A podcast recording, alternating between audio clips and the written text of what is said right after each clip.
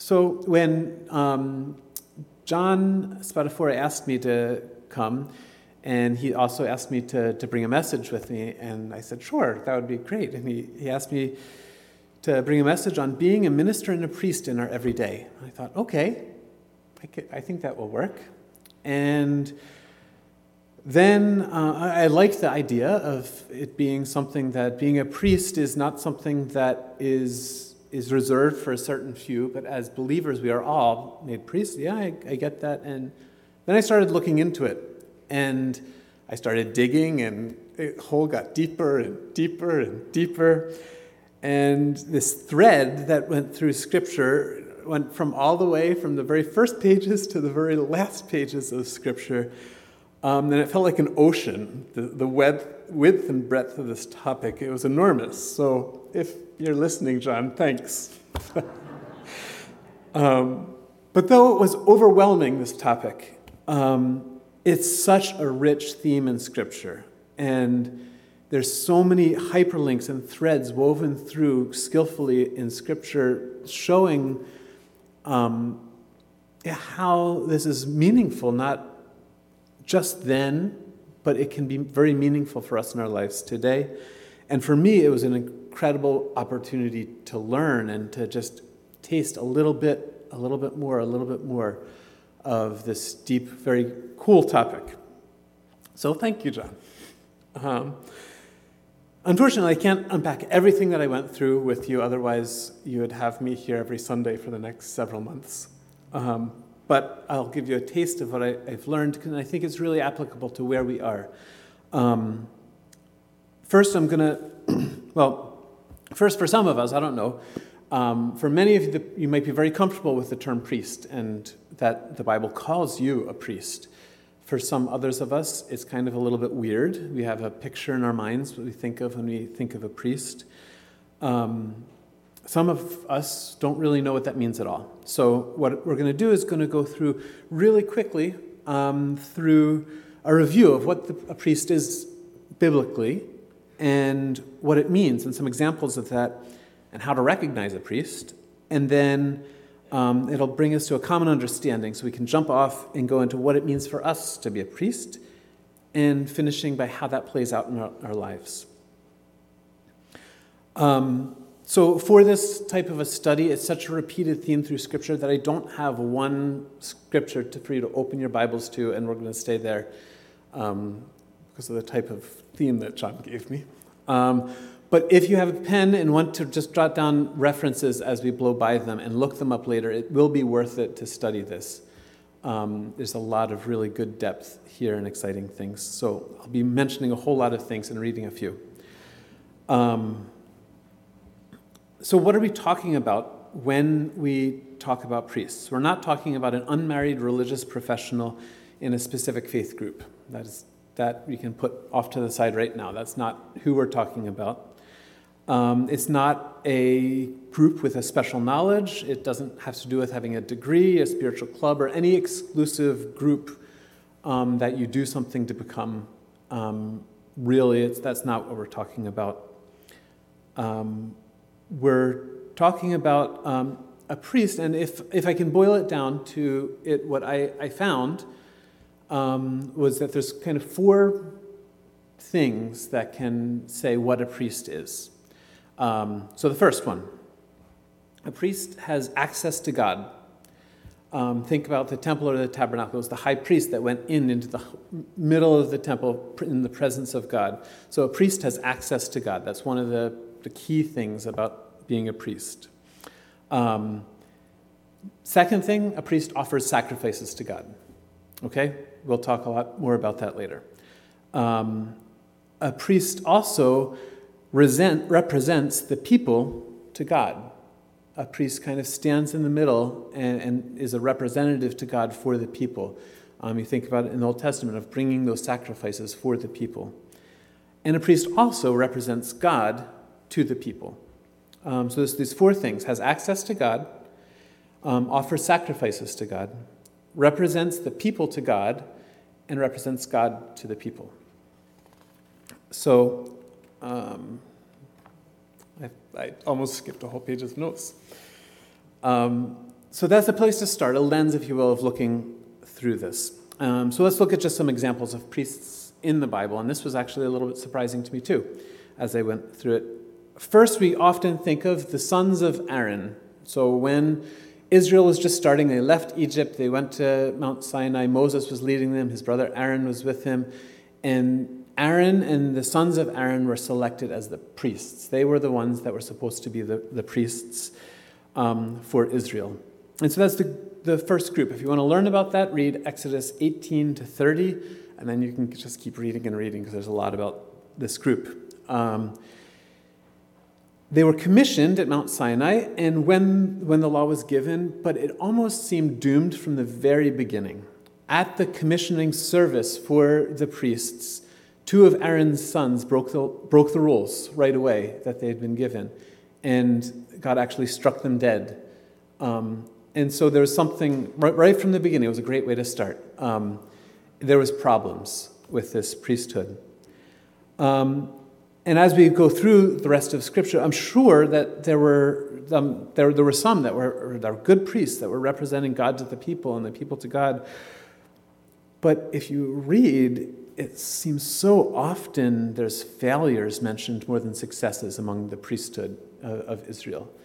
Um, just look, open up in the Old Testament, and you don't have to go too many pages one direction or the other before you find that. Um, so it's, it's sad. It's sad. They really, um, in a sense, it was messed up. But they were not the only priests that were mentioned in Scripture. Um, Moses himself was referred to as a priest. I didn't know that. But Psalm 99, it talks about Moses um, also being a priest. And if you think, yeah, he represented the people to God, and he represented God to the people. He offered sacrifices, and he had access to God. Um, maybe more than any other priest in, in the Bible. Um, also, God initially had said in Exodus 19:6 that He wanted not just the sons of Aaron, He wanted the whole um, nation of Israel to be a kingdom of priests for Him, representing Him to the world, um, if they would obey Him. He said that He wanted them all to be priests, a kingdom of priests, if they would obey Him. Unfortunately, we saw that if we read the Old Testament, that there were a lot of problems in obeying the law that God gave them. And so they failed at, at, at this task, um, which isn't surprising, knowing our own hearts and our own tendency towards failure. Um, there are also others who are priests that weren't even Israelites, um, but they are referred to as priests of Yahweh. Um, many of us know about this mysterious priest called Melchizedek. Um, you can look that up in Genesis um, who was a priest that offered sacrifices to God and blessed Abraham. And then you also can read that, about that in Hebrews. Um, it was a very interesting story there related to Melchizedek. But then also Jethro was not an Israelite. He was um, a Canaanite uh, uh, living in Midian, and he was a priest of the Most High God. Um, then there were others that, if you look at what they did, they were functioning as priests, even if they weren't necessarily called priests. Abraham acted like a priest um, in many ways, as did Adam and Noah before him. Uh, or not, Noah after him. sorry, Noah was not before Adam. Sorry, I'm not teaching that. Um, but then also, there's this kind of strange segment where David acted like a priest in unexpected ways. Um, given the regulations for priests, that was very surprising, and you would have thought that there would have been a problem with that. Um, but he was allowed to act as a priest in, some, in a couple of stories. Um, I didn't write that reference down. You're going to have to search for that one. It won't be too hard to find it. I think it was in first, end of First Samuel or the beginning of Second Samuel. But all of these priests ultimately were imperfect people and did an imperfect job um, on that list of, being, of having access to God, um, offering sacrifices, representing the people to God and God to the people. Um, they were imperfect. Um, there was always a problem, and all of them eventually failed in one way or another until, um, until all of this pointed beautifully to a priest who is finally able to perfectly function as the ultimate priest. And we know who that is, right? Jesus. Um, Jesus um, not only had access to God, obviously, um, through his perfect sacrifice, access to God was opened up for, for the rest of us. It, it was through his sacrifice that that access to God was opened for all who would come to him. Um, also, he perfectly represented God to the nations, and he also perfectly stood in as a representative for people for God. Um, and so there was, he was the ultimate, the perfect priest. Um, and it was after this that we are told that through Jesus, we as his followers are also made a kingdom of priests. Um, just like God had said, if you remember back in Exodus 19, had said of Israel, that he wanted to make Israel a kingdom of priests. Um, so it's a quick nutshell of what a priest is and some examples of priests. But there's one, one more thing that I wanted to jump back in and focus on what is it that makes a priest recognizable? Today, what is it that you would think of when you think priest? How would you recognize them? Often it has to do with wearing dark clothes and a collar or, or flowing robes in, in more Orthodox traditions. That immediately you see that and you know that it's a priest. It's very recognizable. Um, so if you go back, the Israelite priests also were very recognizable. Um, they were recognizable through specific clothing that only they were allowed to wear. Um, they were dressed in brilliant white um, clothing with blue and gold and jewels. They had a, a, golden crown on their head that, that proclaimed them holy to the Lord. They were set apart for a specific task, holy to the Lord. Um, but actually, it wasn't just how they looked. Did you know the other way that you could tell a priest? it was how they smelled. Um, there was a certain perfume that was only allowed to be used for the priests. Um, if you want to look that up, it was in Exodus 28, I believe. But it gives the recipe for the perfume that was only allowed to be used for the priests and for the things in the temple. Um, so it was how they smelled and how they looked. You could see that they were priests set apart to be serving God. So there you have it a quick overview of the work of priests and who they were, how to recognize them by sight and smell.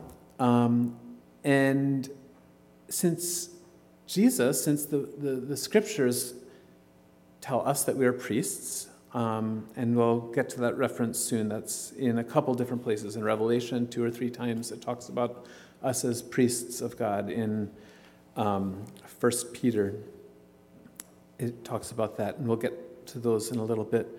But as we, we're um, also described as, as priests, what does that mean for us? What does it look like for us to be, to be priests? Um, so we have the four things, right?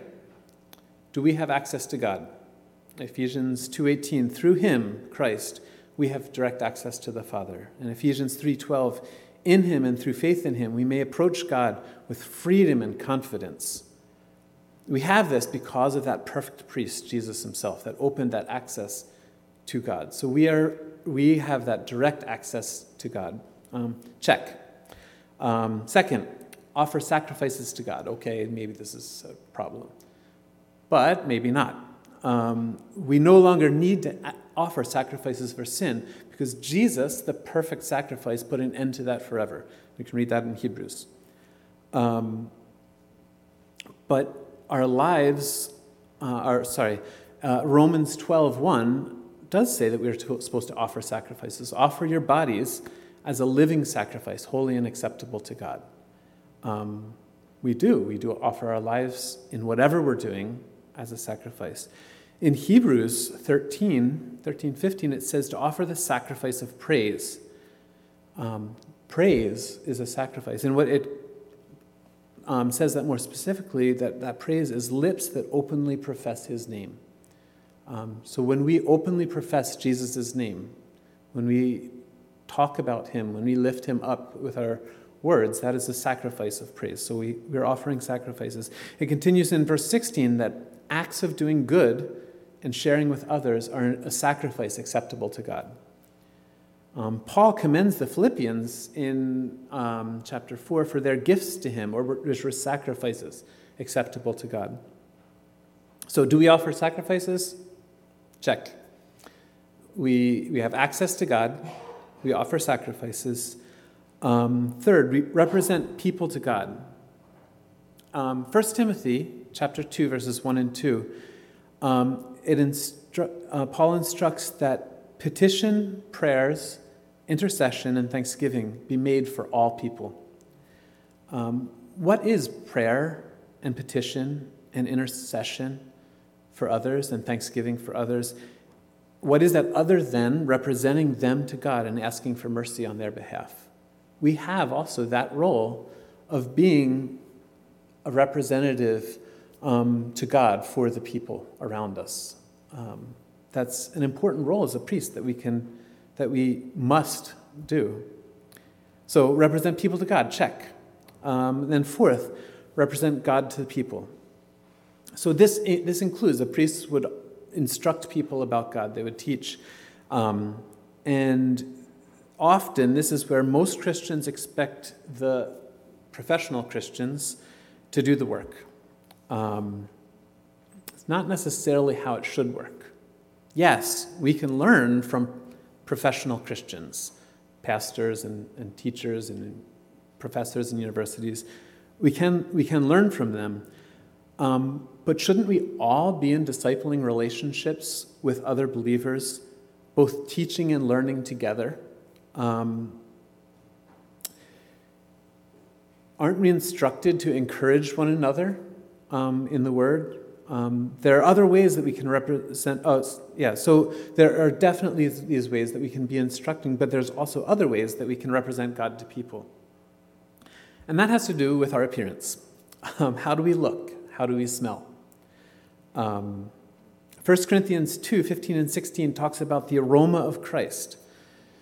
Do we need a little bit more Christ perfume on us as we walk around? Um, can people smell Christ to us? That's one way that we can represent people to Christ. Um, i am not going to spend time on that. Um, you can find your own Christ perfume and look in Scripture for that. Um, but what about the rest of our appearance? What clothes we're supposed to wear as a priest? Um, Galatians 3:27 tells us that we, who have been baptized into Christ, have clothed ourselves with Christ. We have been given clothes from Christ to put on as, as those that are followers of Jesus. In Colossians chapter 3, verse 12, it tells us that since we, um, since we are God's chosen people, this kingdom of priests, we are to clothe ourselves with compassion, kindness, humility, gentleness, patience, forgiveness bearing with others, love, peace, and thankfulness. That's, that's one, Colossians 3.12 is one that um, we really need to pay attention to. It's beautiful if you think, if this was true in my life, would other people see me with clothes that, that shine brilliantly and say, this person is holy to the Lord? Um, and it's not just for the professionals. It, it says later in that passage, whatever you do, whether in word or deed, do it all in the name of Jesus. There's, there's no limitation on that, whatever you do. Everything in our lives, as we go about our daily lives, being a minister and a priest in our everyday, um, whatever we do. So I have a story. My friend Muhammad, um, he was stuck in Greece for about two years in a refugee camp before I met him in Germany. Um, and he told me this story actually when we were on, a, I, I was going with him to a medical appointment so that I could translate for him. And the medical appointment was in Düsseldorf, which is about um, two, uh, uh, an hour by train um, away from Cologne, if you count all of the going, getting into the main train station and then all the way to the hospital. So we had a good amount of time to talk, and as we were talking, he was telling me about his time in, in Greece, and he told this story um, that while he was there, he was hanging out mainly with other Afghan men. Um, and they warned him of interacting with certain volunteers that were offering help and support for the refugees. He, he said that they would, they would call them these infidel Christians. They were evil people. They just bad. Bad things will come from hanging out with them. It's just stay away from them. Don't go to their events. Don't do things with them. They will corrupt you, and you also will become an infidel. My friend, Muhammad, however, decided that he wasn't going to listen, and he did interact with these volunteer workers and attended some events. And after observing them for some time, he responded to his friends that had warned him. He, he said, When I see them, these, these people, the, the compassion, the love that they have, their humility, kindness that they have in helping us, and then I compare it to others who only care about themselves even other Muslims our brothers who should be helping us, but they're only trying to take advantage of us. I, I wonder. I think maybe it would be better if I did become an infidel. He, he saw what people were doing in Jesus' name.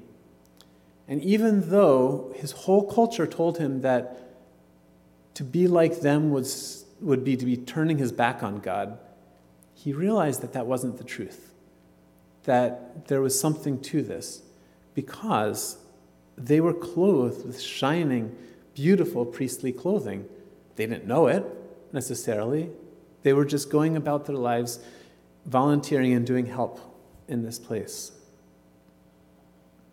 So, I'd like to read a passage, and if you want to turn to this one, it's in 1 Peter 2 4 and 5, and then 9 to 12.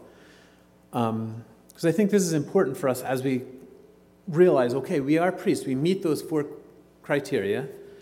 Um, as I read it, think through how those criteria work um, in this passage and then in, in, our own lives. So in 1 Peter it says, chap, uh, verse 4 As you come to him, the living stone, rejected by humans, but chosen by God and precious to him, you also like living stones, are being built into a spiritual house, a temple, access to God, um, a spiritual house to be a holy priesthood, offering spiritual sacrifices acceptable to God through Jesus Christ. Verses 6 to 8 talk more about Christ as that chief cornerstone. But then it says in, in verse 9, But you, you are a chosen people, a royal priesthood, a holy nation God's special possession, that you may declare the praises of him who called you out of darkness into his wonderful light. Once you were not a people, but now you are the people of God. Once you had not received mercy, but now you have received mercy. Dear friends, I urge you as foreigners and exiles to abstain from sinful desires which wage war against your soul Live such good lives among the nations that though they accuse you of doing wrong, they may see your good deeds and glorify God on the day He visits us. I'm going to tell another story that this is just an incredible blessing of God that I was able to see that last verse, um, a picture of that so this is about Dr. F. I'm not going to say his whole name, but Dr. F was my nemesis. So this is when we lived in Central Asia. Um, he worked for the National Security Office of the Central Asian country where we worked. Um, and his role, officially, what he said described his role was, was as security officer. That was to inform us of security threats um, that may affect our projects that we were doing and to help if we were um, affected by a security incident, uh, some, some type of a problem. Um, so that, that was his stated role to us. Um, he took his personal assignment. I don't know, maybe it was not just personal, maybe it was probably likely it was also from the National Security Office um, coming through him. Um, but as his personal assignment to find dirt on us if he could, to intimidate our local staff. He was trying to get them to say that our development projects um, were just fronts for either converting local people or they were corrupt and they were to, for personal gain or for, for our, ourselves. Um, and he kept pushing, and he was really, really aggressively pushing our local staff. Um, we weren't doing that. They weren't doing that. Um, we were doing community development projects ranging from mo- micro loan programs to, help, um, to, to help people save money and have, have something where they could help their own community. It was really, really beneficial programs to education courses about pregnancy and childbirth, as well as other projects. Um, and we, both the expat and local staff, were doing our best to do these programs and provide the best benefit we could for the people we were serving. Um, nobody's perfect, but we were trying our best, and, and it was working. At that time, it was working really well. But Dr. F persisted. Um, I got so angry at him. Um, but in our interactions, I did my best to um, be respectful um, and, and um, give him the, the honor that was required by his position in the government. But at the same time, I felt a strong desire to protect our local staff that he was really giving a hard time to, as well as threatening us to some extent, but there wasn't as much he could do for us. Um, and so there was so many conversations back and forth. So you have to know about Central Asian culture that there's not across all of communication, but in some parts of communication, there's this way of communicating where it's very pleasant. We're smiling at each other. Um, we're saying polite words and, and we're going back and forth on a, on a very nice, convivial conversation. But through that conversation, I am communicating things that are underneath, and he's communicating things that are underneath. And there's this whole deep level of communication going through and happening while we're smiling and chatting with each other. And I was doing my best to, to show him that we were aware of these threats he was making, and it was not right, and we were doing our best to prevent it. And he was doing his best to communicate at the same time through the smiles that we were sharing back and forth that he was going to keep pushing and that he didn't trust us. Um, and that went on for months. It was hard. Um, but eventually, um, some, there was an incident that happened. It, it, was an incident that happened in our microloan project. There was someone in the community um, who was a relative of a warlord who had directly threatened our staff. And we took it seriously. And because it was a security issue, unfortunately, Dr. F had to be involved. And it ended up being a, there was a community meeting with the community leaders in this area. Um, and Dr. F was sitting there. And it went back and forth and back and forth. And we were trying to get to the bottom of what this threat was, what we had to do about it, and what the community needed to do to help us deal with this threat to our staff member. And it was, it was a tough meeting. And it was going back and forth. But there was this one person that had connections to the person who had threatened our staff member who just would not give in. They would not believe that we would do what we said we were going to do about this issue, or they didn't believe that what we had said we had done, we had actually done, and it was going back and forth. And finally, an exa- so this story is going on back long, long, long. Finally, in frustration, Dr. Freed stood up and he said, Okay, I have been watching these people for a long time.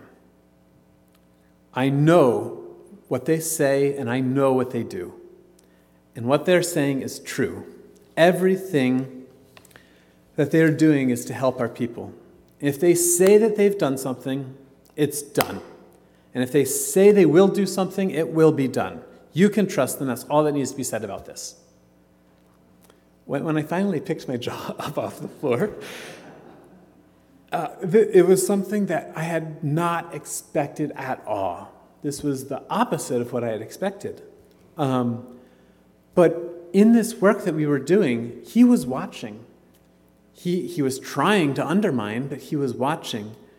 Um, and he, he saw the good works that we were doing, and in a sense, in that defending us, he was bringing praise to the, the one that we were doing this work for. Um,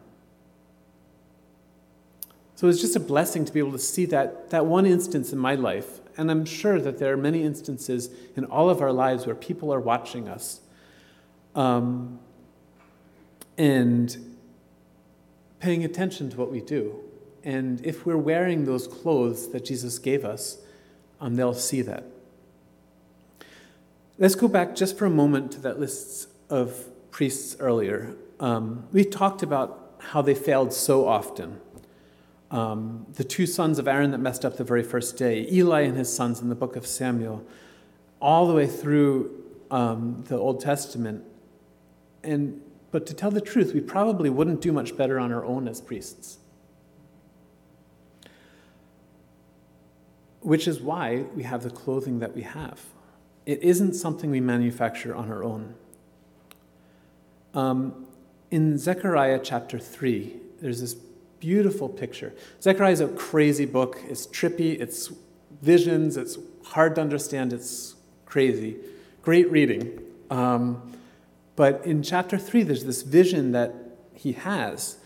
And there's this high priest, a picture of this high priest named Joshua, that's standing before the angel of the Lord and he, he, he's wearing filthy clothing. And then the angel of the Lord has the filthy clothing removed and has him clothed in bright, gleaming, new priestly clothing with a new turban on his head and, and a new crown on his head, dressed beautifully in these clean, new priestly clothes. And he is told that his sins are removed and he is recommissioned to continue on his priestly task.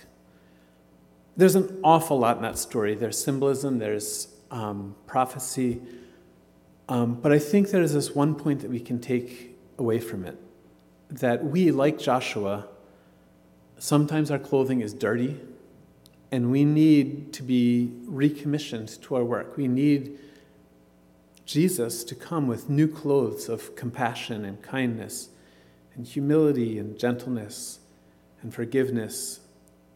And we don't make these clothes ourselves, but if we allow ourselves to be clothed with the clothes that He gives us, um, then we will be recognized as priests in our schools, in our workplaces, in our communities, in our everyday lives.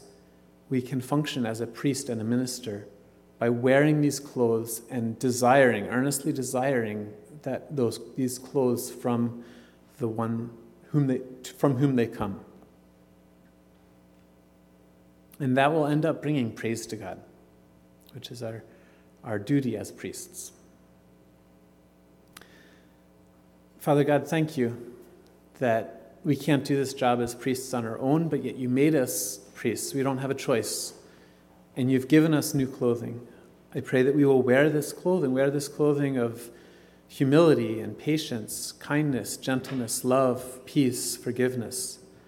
Um, I pray that we will shine and that we will be able to be seen in our everyday lives um, as priests that um, carry out what you do, and that through random conversations, um, through random things that we do that we think is just normal, that you will be seen through us and that we will be representing you well um, wherever we go.